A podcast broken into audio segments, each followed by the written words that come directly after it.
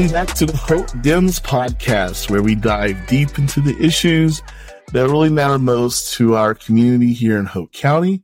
In our second episode, we're going to discuss how faith influences businesses and the impact of Black female leadership in our political landscape. We're William Munn and Tyson Moy. All right. And we're here together today with a very, very special guest, um, Florine Fleming. She is not only our dear first vice chair of the Democratic Party here in Hoke County, but she's a dedicated small business owner who prioritizes faith over our politics. And so we'll uncover her unique perspectives and contributions to politics and entrepreneurship. This is going to be really exciting. Thank you so much for being here, Mrs. Fleming. And thank you both, William and Tyson, for inviting me. It's an honor uh, that you guys asked for my perspective on this. Well, it is a pleasure. We know we find that it's really important to prioritize people, uh, to prioritize life. And in this, you know, super hyper capitalistic, you know, get ahead at any cost, you know, society, it's really a breath of fresh air when I hear you talking unscripted about how people matter in, in your home healthcare, you know, business and, and just really appreciate, you know, your, your, your dedication to humanity. So you know, how do you find, how did you find that charge? How did you land there? Like, how did you become, you know, a, a business owner, a person who has to make a living, but in a society it seems you reject it doing that at the cost of people. How, how do you balance that?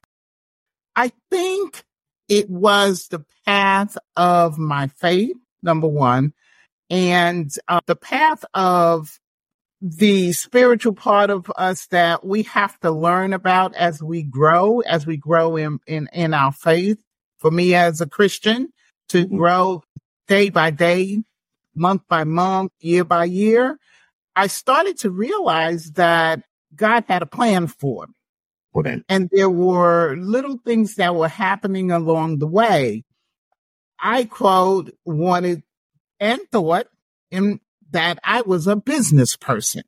Yeah.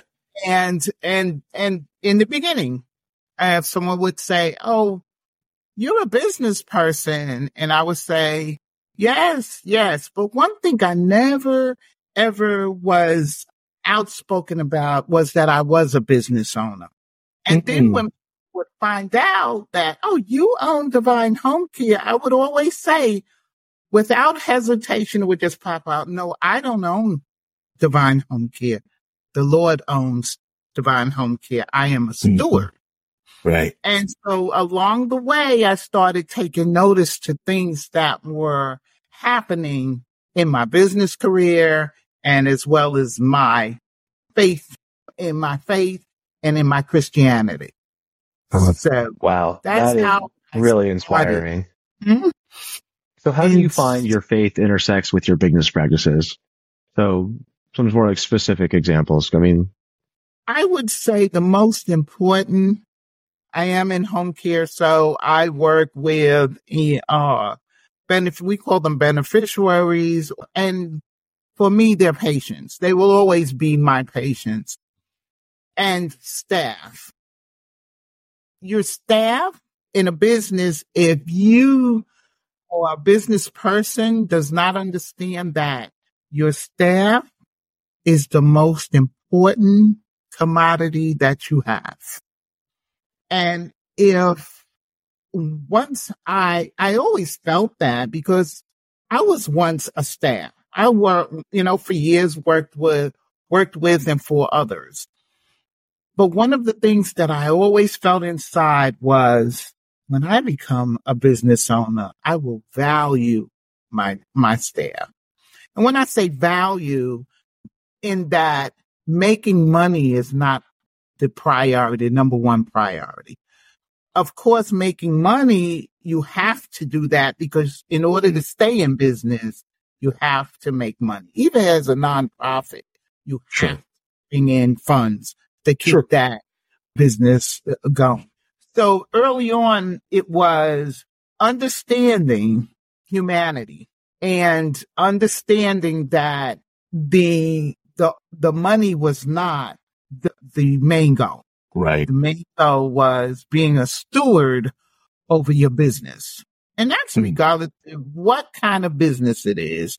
Right. Being that steward and that person that says, yes, I want to make money, but not at all cost. Mm. Yeah. Mm-hmm.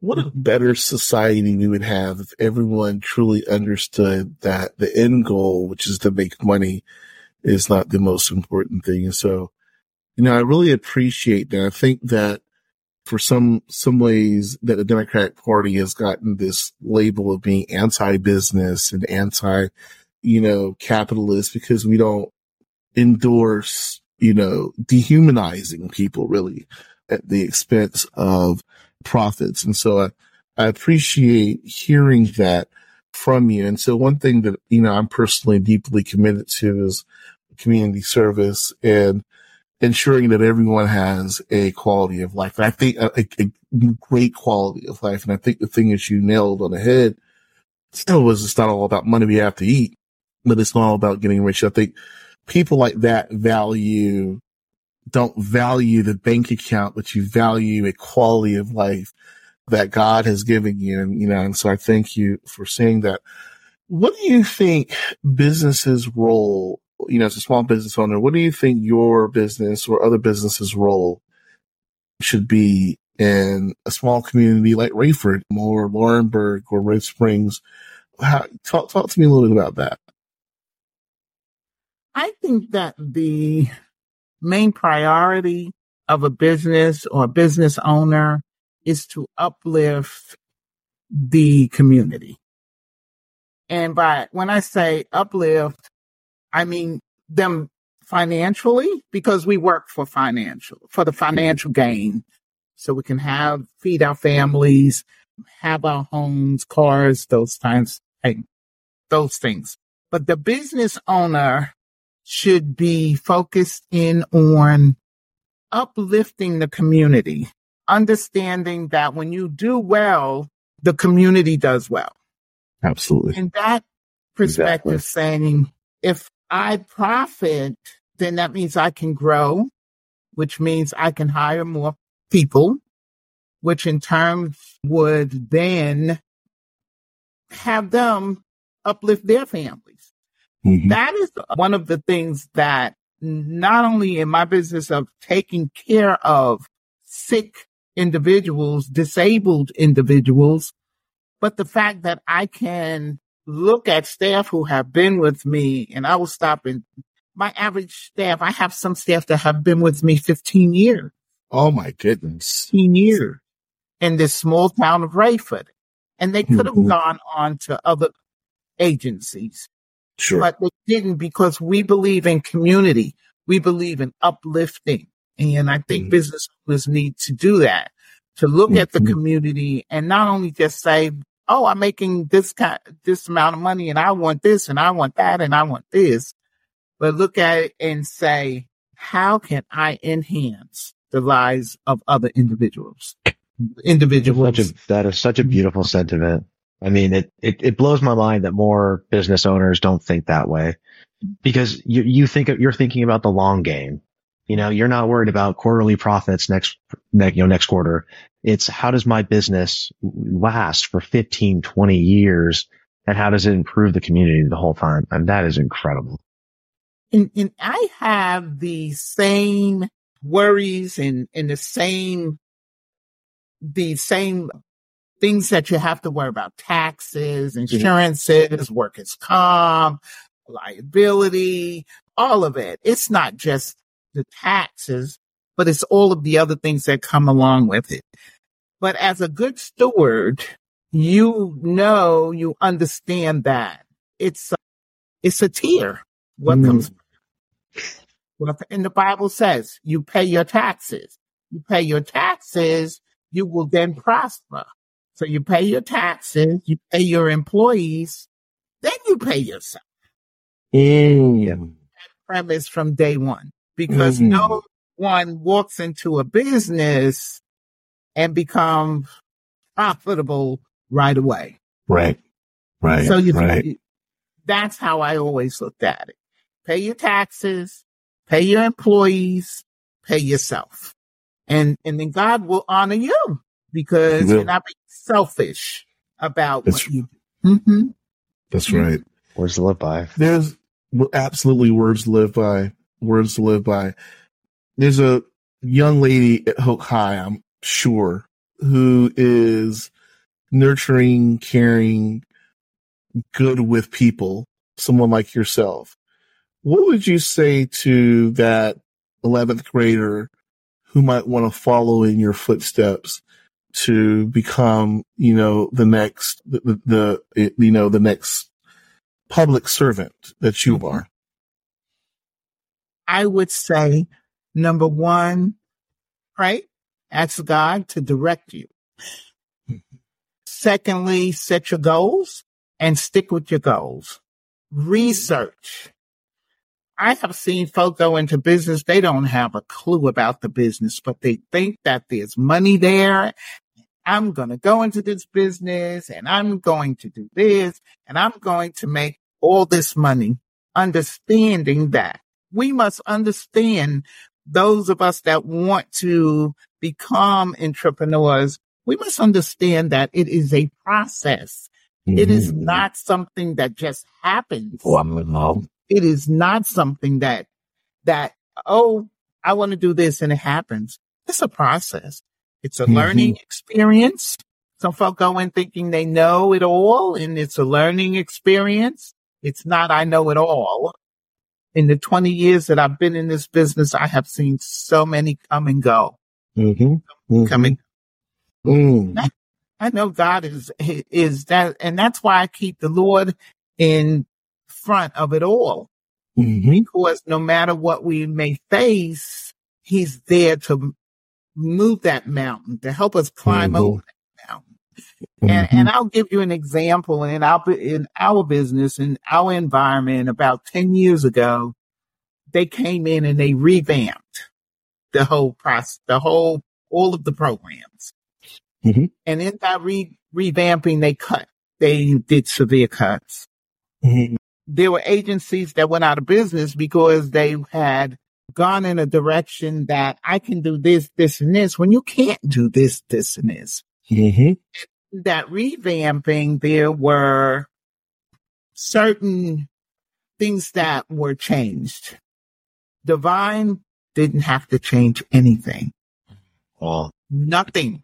I was so proud. We were still struggling, trying to make that, get past that break even. Yeah. and yeah.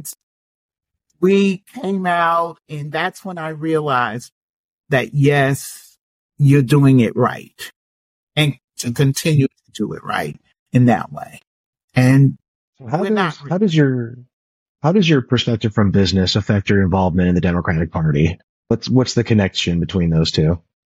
I, w- I was born into the Democratic Party. My generation, generation, generation, generation. And that's ancestral Democrat. I love it. Initially. mm-hmm. I think that the Democratic Party is the party that looks to help individuals. Mm-hmm. And it's not always just the poor. Yes, the Democratic Party has looked out for the poor, but when the Affordable Care Act passed, that was, that was a value of great value for our country and for middle class people who were paying a thousand dollars or more. And by now, and at that time, and by now, they'd probably been paying up to $2,000 for the coverage that they have today. That's right. Uh, yeah. The Democratic Party saved our country from COVID that whole mm-hmm. environment. The Democratic Party, I believe, the time when I was going to school, we had open enrollment. You could just go to college. There was no fees. It was the Democratic Party that, that to me uplifts our country mm-hmm. from the, from the poor of the poor to, to the wealthy. Everyone benefits in one mm-hmm. way. I think that's why I've always stayed and I have thought about, oh, should you? Then I said, why? There are certain philosophies I just don't believe in, and I don't know that I would change. Hmm. I have yet to have a president in the Democratic for any office in the Democratic, and I'm talking president because that's what we're, you know, we're closest to. I've never had a president, a, a candidate, a presidential candidate in the Democratic Party that I did not like.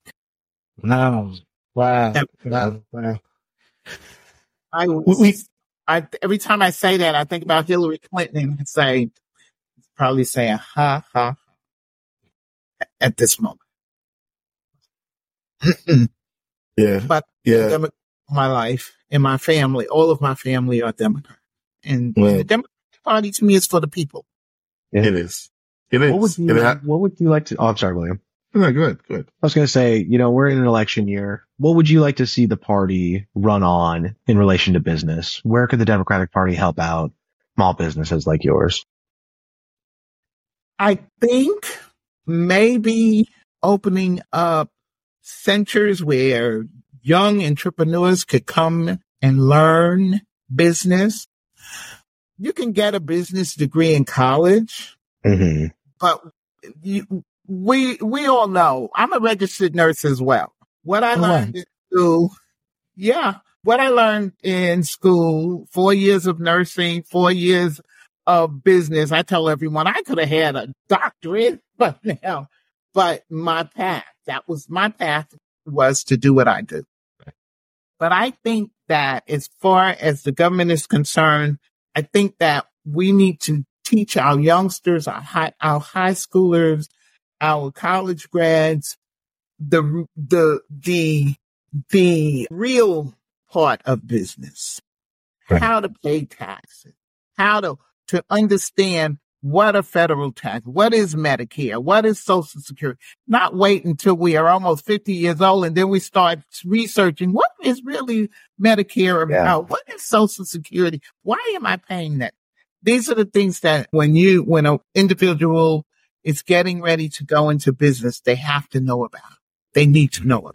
I need to wish, yeah, you're 100% right. I often, I often wish that my program were less theoretical and more practical in the sense that you go into your program and maybe by your soft, the second half of your sophomore year, junior year, you're actually engrossed, not an internship, but you're actually, your program is the internship or your your program is the apprenticeship or your program is actually running a business, simulated or real, you know, and we're supporting, like you said, you know, the, the kind of incubator, business incubators that are so, that are so, you know, you know, that'll be wonderful. There are a lot of communities across North Carolina where students, instead of having to go to a centrally located campus, they could learn remotely in, in their com- home communities and be able to immediately mm-hmm. take those skill sets and, and that knowledge and establish businesses and working in a community in Southern Halifax County that has, you know, tremendous challenges, uh, but a lot of potential and a lot of brilliant people are coming out of that community. And I think that some of them are going to Fayetteville State University. I think that the important thing is exactly what you said let's not wait until you're, you know, we don't, we don't, you know, when you get a driver's ed, you don't go, you don't study, you know, four months in a book and they just put you in a car and mm-hmm. say, go at it. You know what I'm saying? They, they actually, you know, give you the opportunity to get hands on experience.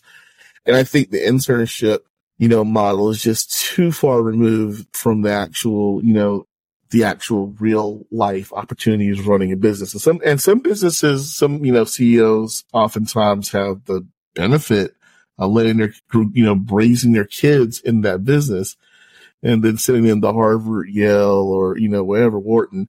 And then, you know, and, you know, giving them the degree. But yeah, no, so I, I totally agree with that. So, you know, we're going to get into, you know, local politics now. We're not going to, you know, all of us are officers in the in the Hoke County Democrat Party, so I'll go ahead and put this disclaimer out. By us talking about this, we in no way are endorsing a Democratic candidate in in this primary season, but boy, isn't it an exciting season to see those those those signs sprouting up and you know early vote has started.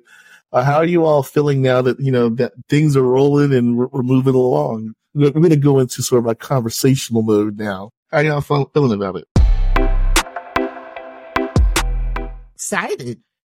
I think that the the the number of candidates and the the the that shows that there are people that are really interested. Sure. In their government. That's yeah.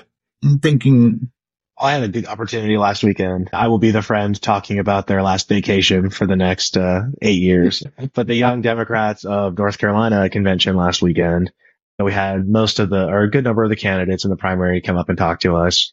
And, you know, I won't name names, but when I heard from both attorney general candidates, I thought, oh no, who am I going to vote for?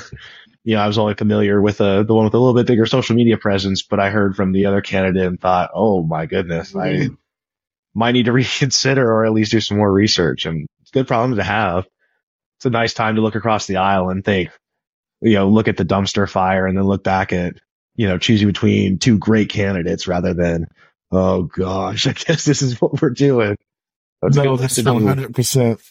100%. I remember in 2008 when Hillary and Obama were going at each other and I was, you know, in one camp, you know, like all the way gung ho in one camp. And I remember talking to this wise Politico and I was like, we, the other person should just drop out so we can just save us all the headache. And they looked at me and they're like, why would they do that? We're exciting and registering Democrats all across the country. And I was like, crap, that's right. Like the, the, the, we are, primaries aren't, you know, time to tear down your opponent because your opponent could be the general election candidate. It's an opportunity to lift up the values of the Democratic party and sell what we have, you know, and push that to the people. And so I think it's a wonderful opportunity. And so that's why I, I too am excited about primary season and, mm-hmm. and, you know, in, my capacity as chair, like I, I, am very careful not to show favoritism to anyone, but I'm excited of the, of the crop that we have.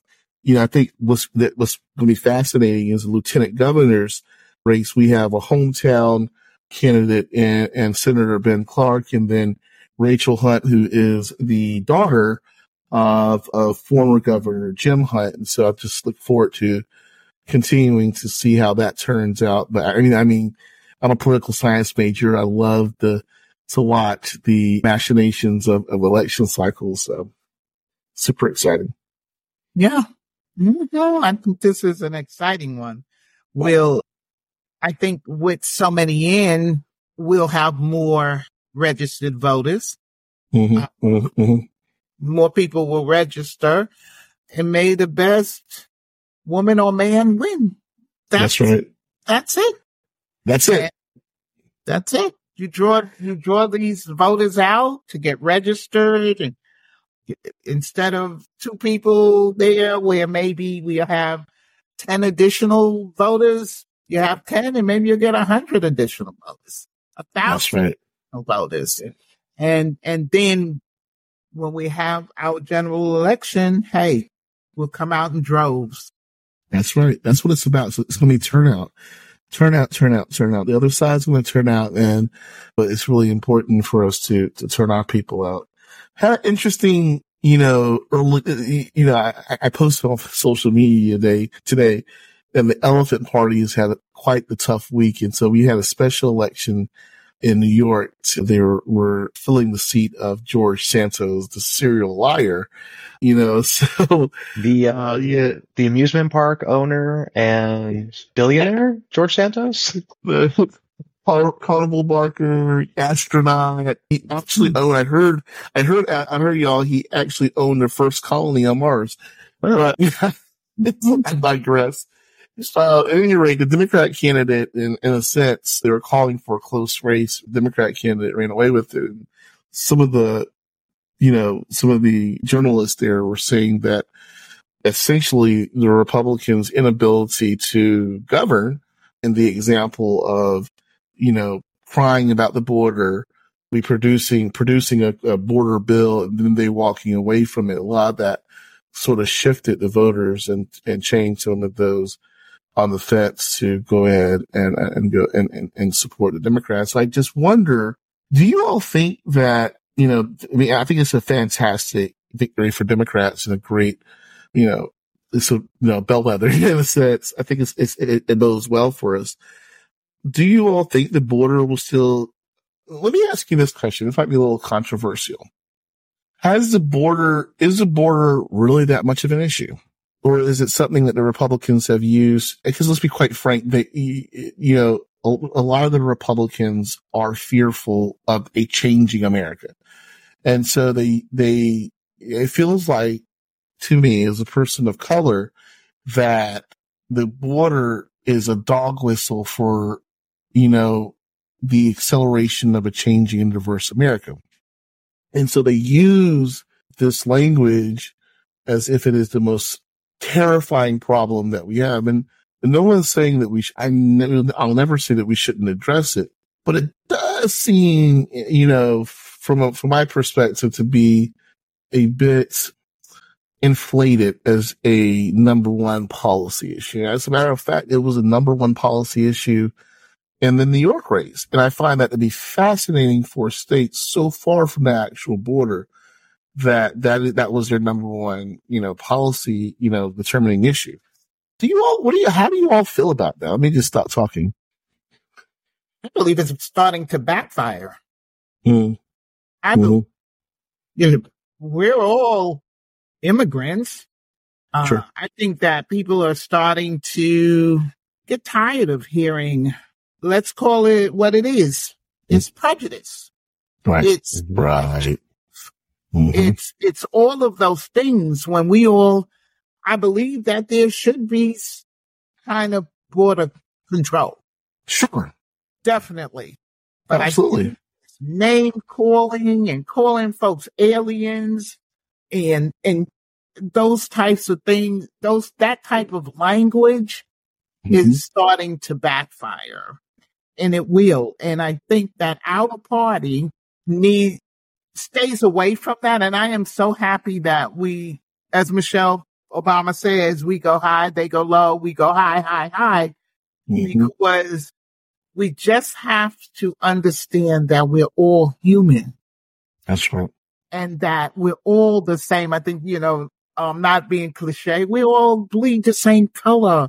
That's right. You know, we all have two eyes, one nose. We're, so this, you know, our brains are the same in, in terms of intellect across the board. There is no superior any race or anything. Right. Why can't we just get a bill together?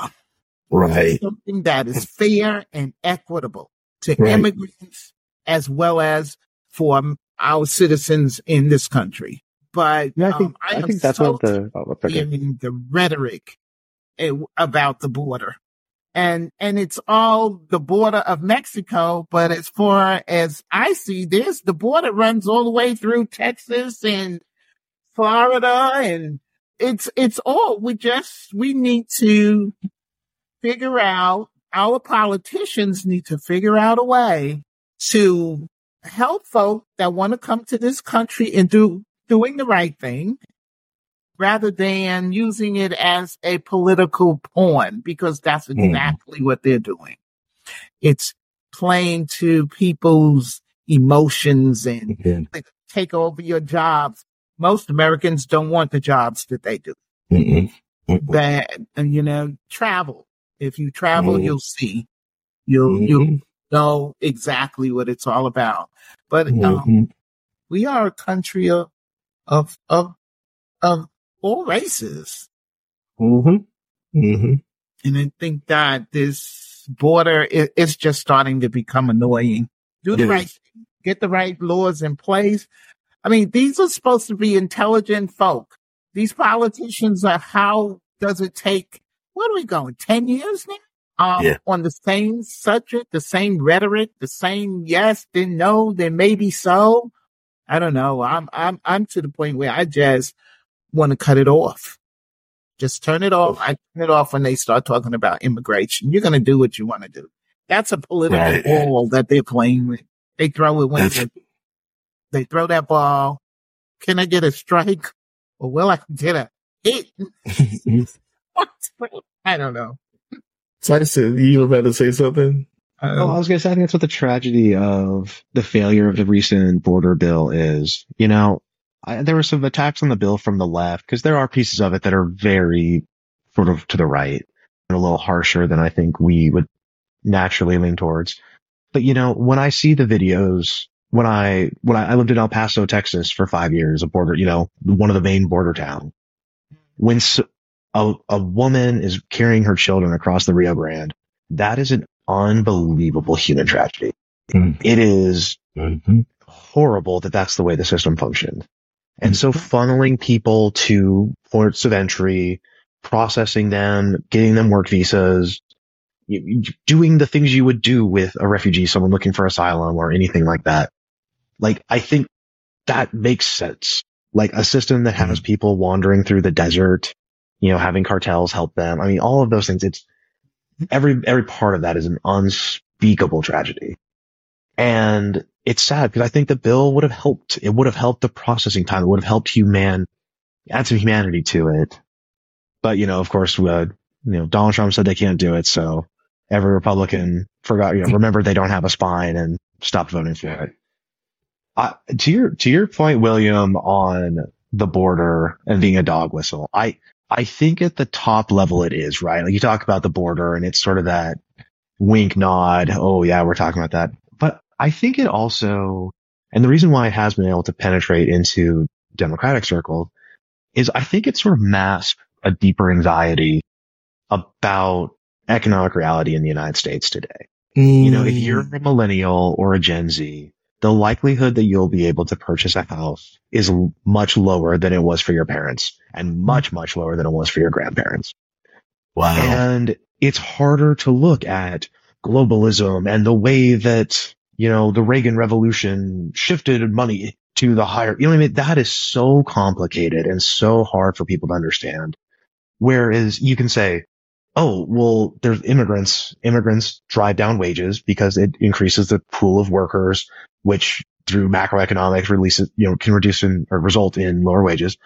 And so ipso facto, this immigrant made me lose my job and now my life is worse. I cannot afford a home because of this person. Mm-hmm. Missing that that's, that's not the reality of it. I mean, exactly like you said, Florian, like they're, not the, they're not, we're not, they're not taking your jobs. Like most of these immigrants are here on work permits legally. They or have work permits from Mexico and the United States. They're working in agricultural, you know, work, which is backbreaking, which is very difficult. And they're doing it to give themselves a better life. They're not, I I mean, it's so, again, living in El Paso for five years.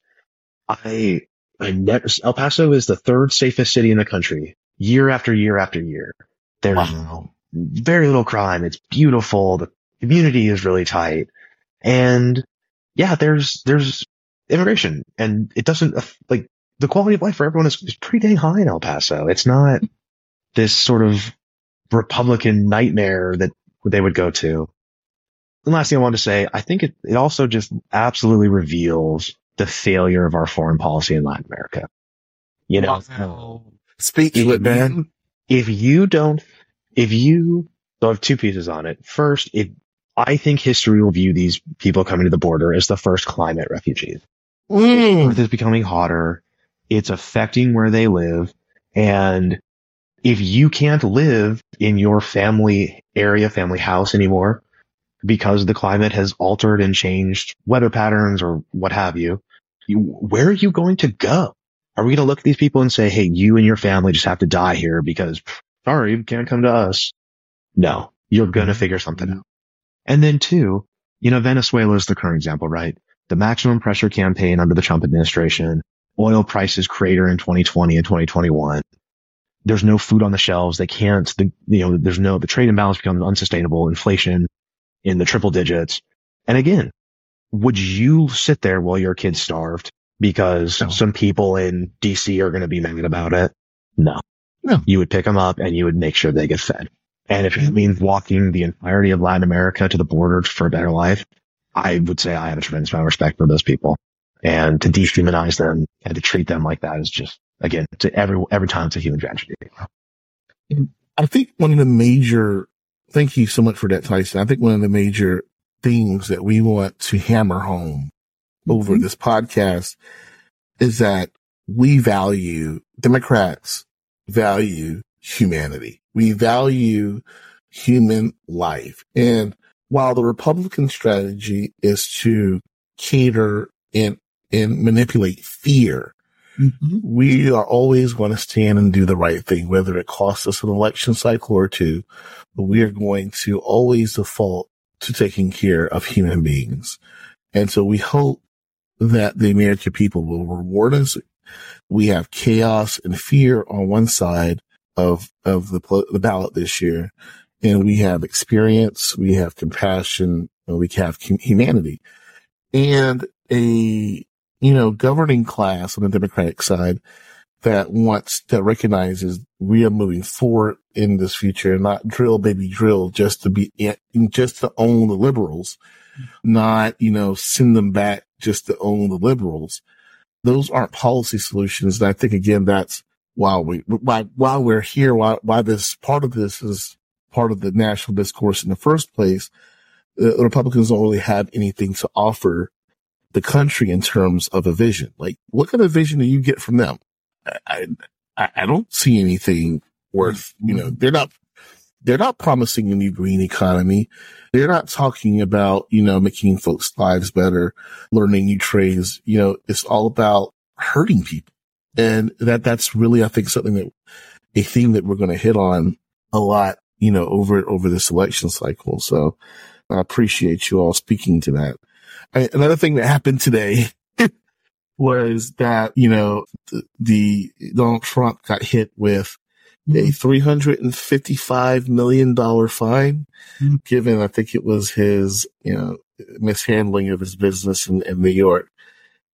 Lots to think about there. I read a couple of pieces, you know, analysis pieces about how dangerous, you know, a person would be if they had access to sensitive material and how they may be willing in an effort to raise this money. I think there's, I think we all have questions about really how rich Donald Trump was considering part of the order and part of the judge's, you know, ruling was that he misrepresented how rich he was in the first place to get loans that he should have gotten. Mm-hmm.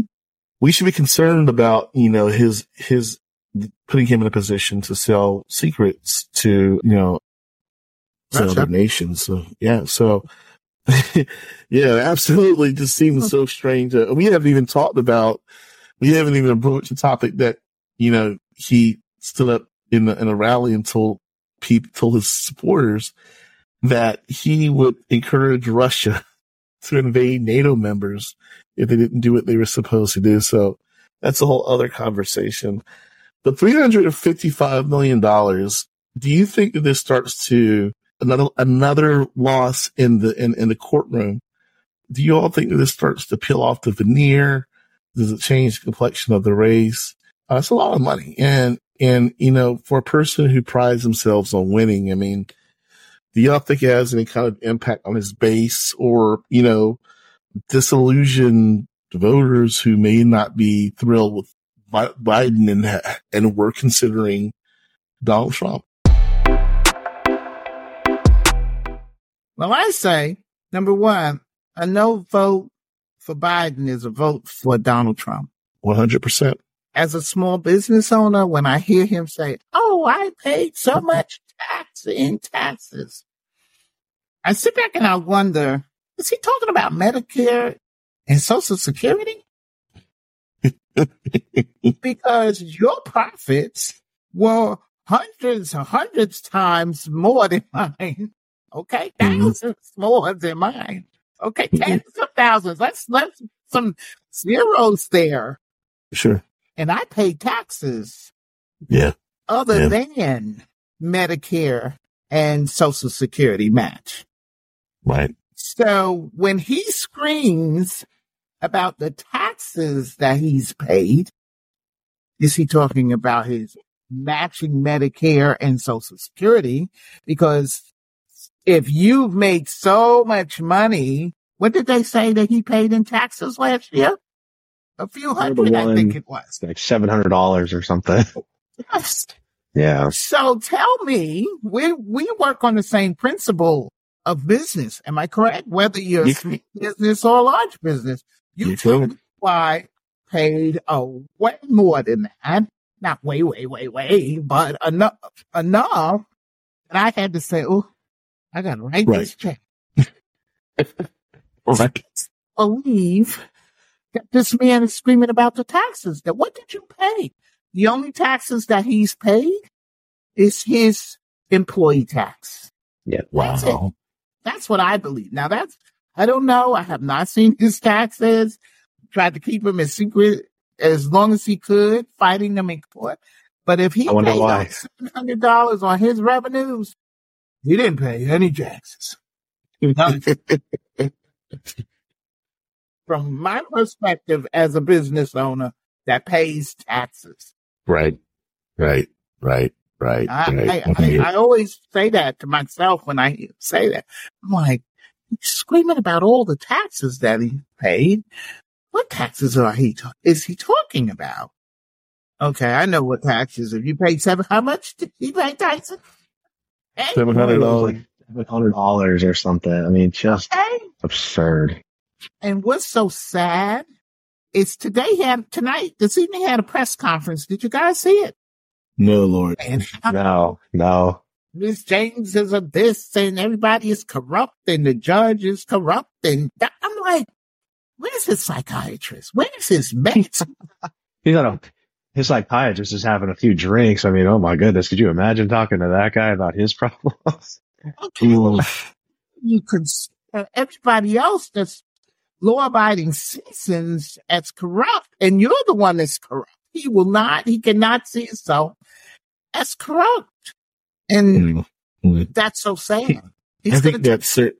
That he trying to, that he's getting from the citizens that are giving him monies for his campaign, he's probably going to pay some of his taxes with them. I hope yeah. that those folks that are out there still sending his money wake up. What do, what do, what do you need to see to understand that this man is not for our country?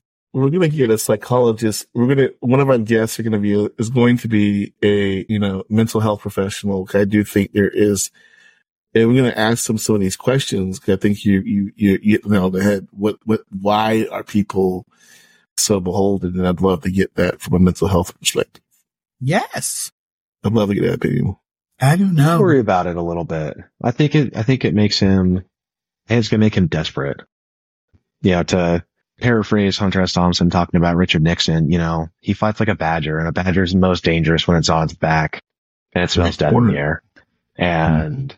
You know, Donald was a lot of things, but like he does have that like animal cruel intelligence, you know, mm-hmm. he can smell it. Mm-hmm. And you know, unfortunately, even though I was too optimistic last week, so I have to be a little pessimistic this week or two weeks ago rather. I, it's going to be a close race. You know, uh, not a mm-hmm. popular vote. Obviously, Biden's going to win the popular vote by millions, but you know, mm. it's going to come down to some tight races in North Carolina and Michigan and Georgia and Arizona. And, you know, like get on lucky. There's just, you know, whatever happens in an October surprise of some sort. And mm-hmm he could win. And I think it's just more uh, proof that a second Trump administration would, would be the lot, it'd be the last real election we ever had. That's um, right. That's right. The things he would do in his second term, because he's going to have, he's going to have a better, you know, he's going have a better structure of government around him this time. Better in the sense mm-hmm. of being more capable. The mm-hmm. Heritage Foundation talking about their 2025 project of filling the civil service with just the the worst people that could be in civil service. And mm-hmm. it's, this is just another data point, another thing where, you know, we've alluded to Navalny a couple of times tonight. You know, things aren't like that. People are not getting assassinated until all of a sudden they are. It doesn't take a lot to get there. I mean, mm-hmm. especially with some of the history of state mandated violence in this country. That's right. I tell you, there's a movie called The Miseducation of Something. And I think it goes back to education and educating our young people. That's my biggest concern as well for our party in mm-hmm. general is educating our young people to the history of this country, not just the Civil War, but the mm-hmm. history of voting rights, the history mm-hmm. of, of, of women not being able to vote, the history of black people not being able to vote, the history. And when he, you know, and this may be a turn to something else, but I interrelated in my head those folks that are trying to get rid of all of the books that are, that have history that our children, whether they're black or white, are going to miss out on. And when they miss out on that, they also miss out on the importance of voting. Mm-hmm. There is so much mm-hmm. entangled into the history of our country when it comes to the Civil War, slavery, indentured servants. It's so many variables that our children will not know about because mm-hmm. they're slowly taking things out. Mm-hmm. That mm-hmm. mm-hmm. of people who I believe if want to turn our country into a country where we have a mono. I really believe That's there right. here that want to, that to happen. And we as Democrats have to really, really push and try and stop these folk from taking our history away from our children. History, you know, change. And when you take my belief is that when you take the history away, you change the history. Absolutely. Yep. Yep. Yep. It becomes, you know, whoever is. Yeah, absolutely. Mm-hmm. Yeah, it's going to be a close election. I, I, I do think, you know, I, am I'm, I'm going to take the optimistic tack this time. And I, I do think that there are going to be many weeks of unforced errors and we're going to, uh, it'll be, it'll be very interesting. Mm-hmm. It'll, be, it'll, be, it'll be interesting, much, much too close to, you know, for us to be comfortable at any point. But, um, this is where we are. Well, so I have a question for you too. Oh, go, I'm sorry, go ahead. It's going to win by a landslide. I really. there we go. There we go. my face coming out. Okay. That's, yeah. That's, yeah. Yeah. That my spirit keeps saying he's going to win. And mm-hmm. people are going to mm-hmm. wake up when they see looking at Trump. And there are, I believe, there are good Republicans. Yes. Yes. There, there are people who are Republican that d- they may not have the same uh, politics as we have, but they do have morals. And mm-hmm. we can't right. take that away from a person Ooh. because they're Republican. But I think that, that there, there are a lot of Republicans that are tired of him. That's why. That's 100%. I respect Chris, Christie, was Christie? Yeah. Mm-hmm. Yes. Speaks yes. up. That's right. 100%. If there are some folk they try to push them down on maybe they'll stay quiet. They're the ones that's going to go in the booth and change their vote. Hopefully, mm-hmm. hopefully, hopefully, hopefully. That's what we have to pray about that. That's right. Scripture that says Philippians 4 and 13 say, says that all things are possible. Mm-hmm. Right? For those who love the Lord.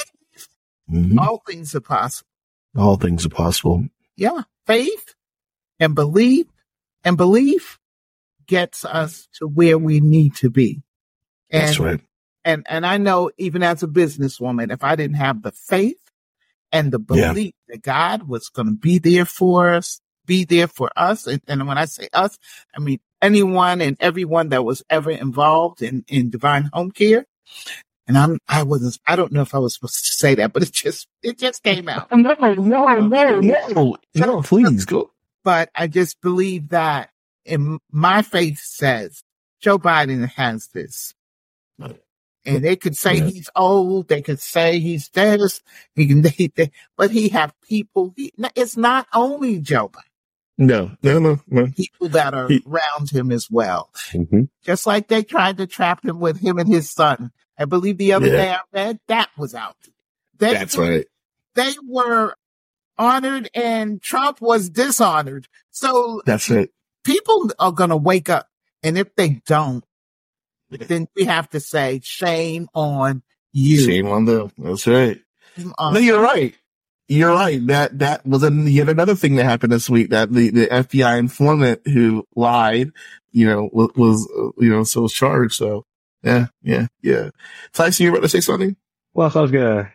I feel like wow, that was we, if we just clipped the episode ending with you talking about Joe Biden win, your faith having you think Joe Biden's winning, I think that'd be a perfect ending. I don't even know if I should ask my question. um, but so yeah, I'm a little bit on the foreign policy side. You know, you William, you brought up Trump saying he's going to, you know, threaten NATO countries if they don't pay their dues, which is not a thing in NATO. So NATO countries are supposed to spend 2% of GDP on militaries, defense spending. You don't have to though. There's no, nothing in the NATO charter that says you have to. You just, it's, it's a goal. It's a nice goal. Most countries hover between one and a half and two and a half percent. We spend three. Poland spends three. I think the UK spends like two and a half. Anyway, that's by the by. But, you know, in my two deployments to Iraq and then to Poland, I have worked with every NATO country, every NATO member country in either in their capacity as a bilateral partner in Iraq or with NATO itself in Europe. I am NATO's biggest fan. If you don't follow them on social media, NATO's social media stuff is some of the coolest, will hype you up for NATO. Highly recommend. But hmm. how, so it's important. It's important for a million reasons. The Biden campaign rolled yeah. out an ad this week about, you know, NATO is how we won the Cold War. Every president stood up with NATO. You know, Article 5, which is the collective defense, an attack on one is an attack on all, has only been activated one time. And it was 9-11 when the United States was attacked and every single NATO country answered that call. Every single NATO country sent troops to Afghanistan. Every single wow. country sent first responders, firefighters help to the United States after 9-11. Yes. That's incredible. And for us to even be discussing leaving is just, it's just, it's disgusting. Like that's something mm. like I'm like getting mad thinking about it. But yeah. I'm a nerd and I have a personal connection with NATO. How do you think we communicate the importance of NATO to someone in Hoke County? Tyson, I'm gonna go out on a, on a limb and say that there are a lot of folk in Hoke County who are just like you, sir. And no, no, and, yeah, and, and who serve and who can take that message and educate all of us. I didn't know that. I didn't know that about 9-11. I didn't know. Didn't know that. Uh, and I didn't know that, you know, they answered the call. They, you went to Afghanistan. That this, this, this, this treaty has has in effect defended democracy, mm-hmm. you know, and in, in, in the free world.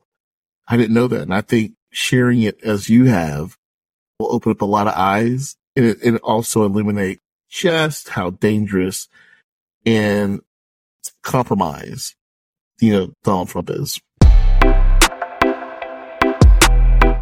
Yeah, man. Tyson, shout out to you for that perspective and, you know, just sort of centering us you know, I think you, you're right. We have to, you know, look at this election through clear eyes, but I think as we have a lot of opportunities, you know, coming, coming our way and unforced errors. We just sort of wrapping things up. I was just thanking Tyson for that perspective. Did you have sort of a response to his question? No, it was very informative for me. I appreciate yeah. that. Oh, thank you. Mm-hmm. Yeah, yeah. I mean, I'm just learning. We're just learning here, and and I think that speaking out in this podcast, this podcast is going to go out. We're gonna, I'm going to post this episode, link to this episode to all of our friends on Hoke County. I hope you do too, Mrs. Fleming, and you as well, Tyson. Absolutely. And so we want to do that so that people can hear exactly what you just said. I think that's really helpful. But we want to thank you, Mrs. Fleming, for your, for your faith and your hard work in this community for all these years, employing people, putting food on their table, helping, put, helping putting food on their tables, helping give them, obviously your work in, in home health care gives, gives people a longer and better quality of life in their, in, in, in their homes and the people that you employ, obviously, you know, can depend on you as a leader to, to find employment, you know, so we thank you for your service. We thank you for your service as first vice. Tomorrow we're going to have a great time at the Hoke County Library, uh, working with our precincts, getting them ready for this, uh, for this long call. Cause we're going to, Hoke County is going to look great this year for the Democratic Party. We're going to turn it out for sure. I'll, I'll leave it to you two, you know, for any final words before we wrap it up. Wanted to thank you. It was, that was amazing. And thank you so much for your time. Also just wanted a quick shout out. We are a couple of events coming up. So the county party meeting will be Tuesday via Zoom, 7 p.m. normal time. Hear about our exciting finances and other business from William. And then on the 23rd of March, we are currently planning in the beginnings of planning a free throw tournament at the high school. Some great prizes will be involved in that. It'll be a great time for everyone. For more information on that, you can go to and mess up the website. William, help me out. Call it a lifeline. HokeDems.com forward slash store. Uh, you can go to our store, take a look at the, at that. And again, that's Hoke Dems, H-O-K-E-D-E-M-S dot com forward slash store. And you can check out the, the, the free throw tournament as well as some nice cool shirts that we're going to demo on our next episode. Yeah, absolutely. And I want to thank you for inviting me. Just thank you so much. I was, I'm very appreciative of, all the, this whole, the show. The, this is a beautiful community. You make it beautiful and we thank you for taking your time and we're going to showcase it. We're going to talk, we're going to bring all this beauty to the community and make folk proud that, you know, Hoke County hears, you know, we're doing our thing. So until the next time, thank you all for joining the Hoke Dems podcast and we'll see you on the next side. Take care. Cheer. See y'all. Good night. Absolutely. Good night.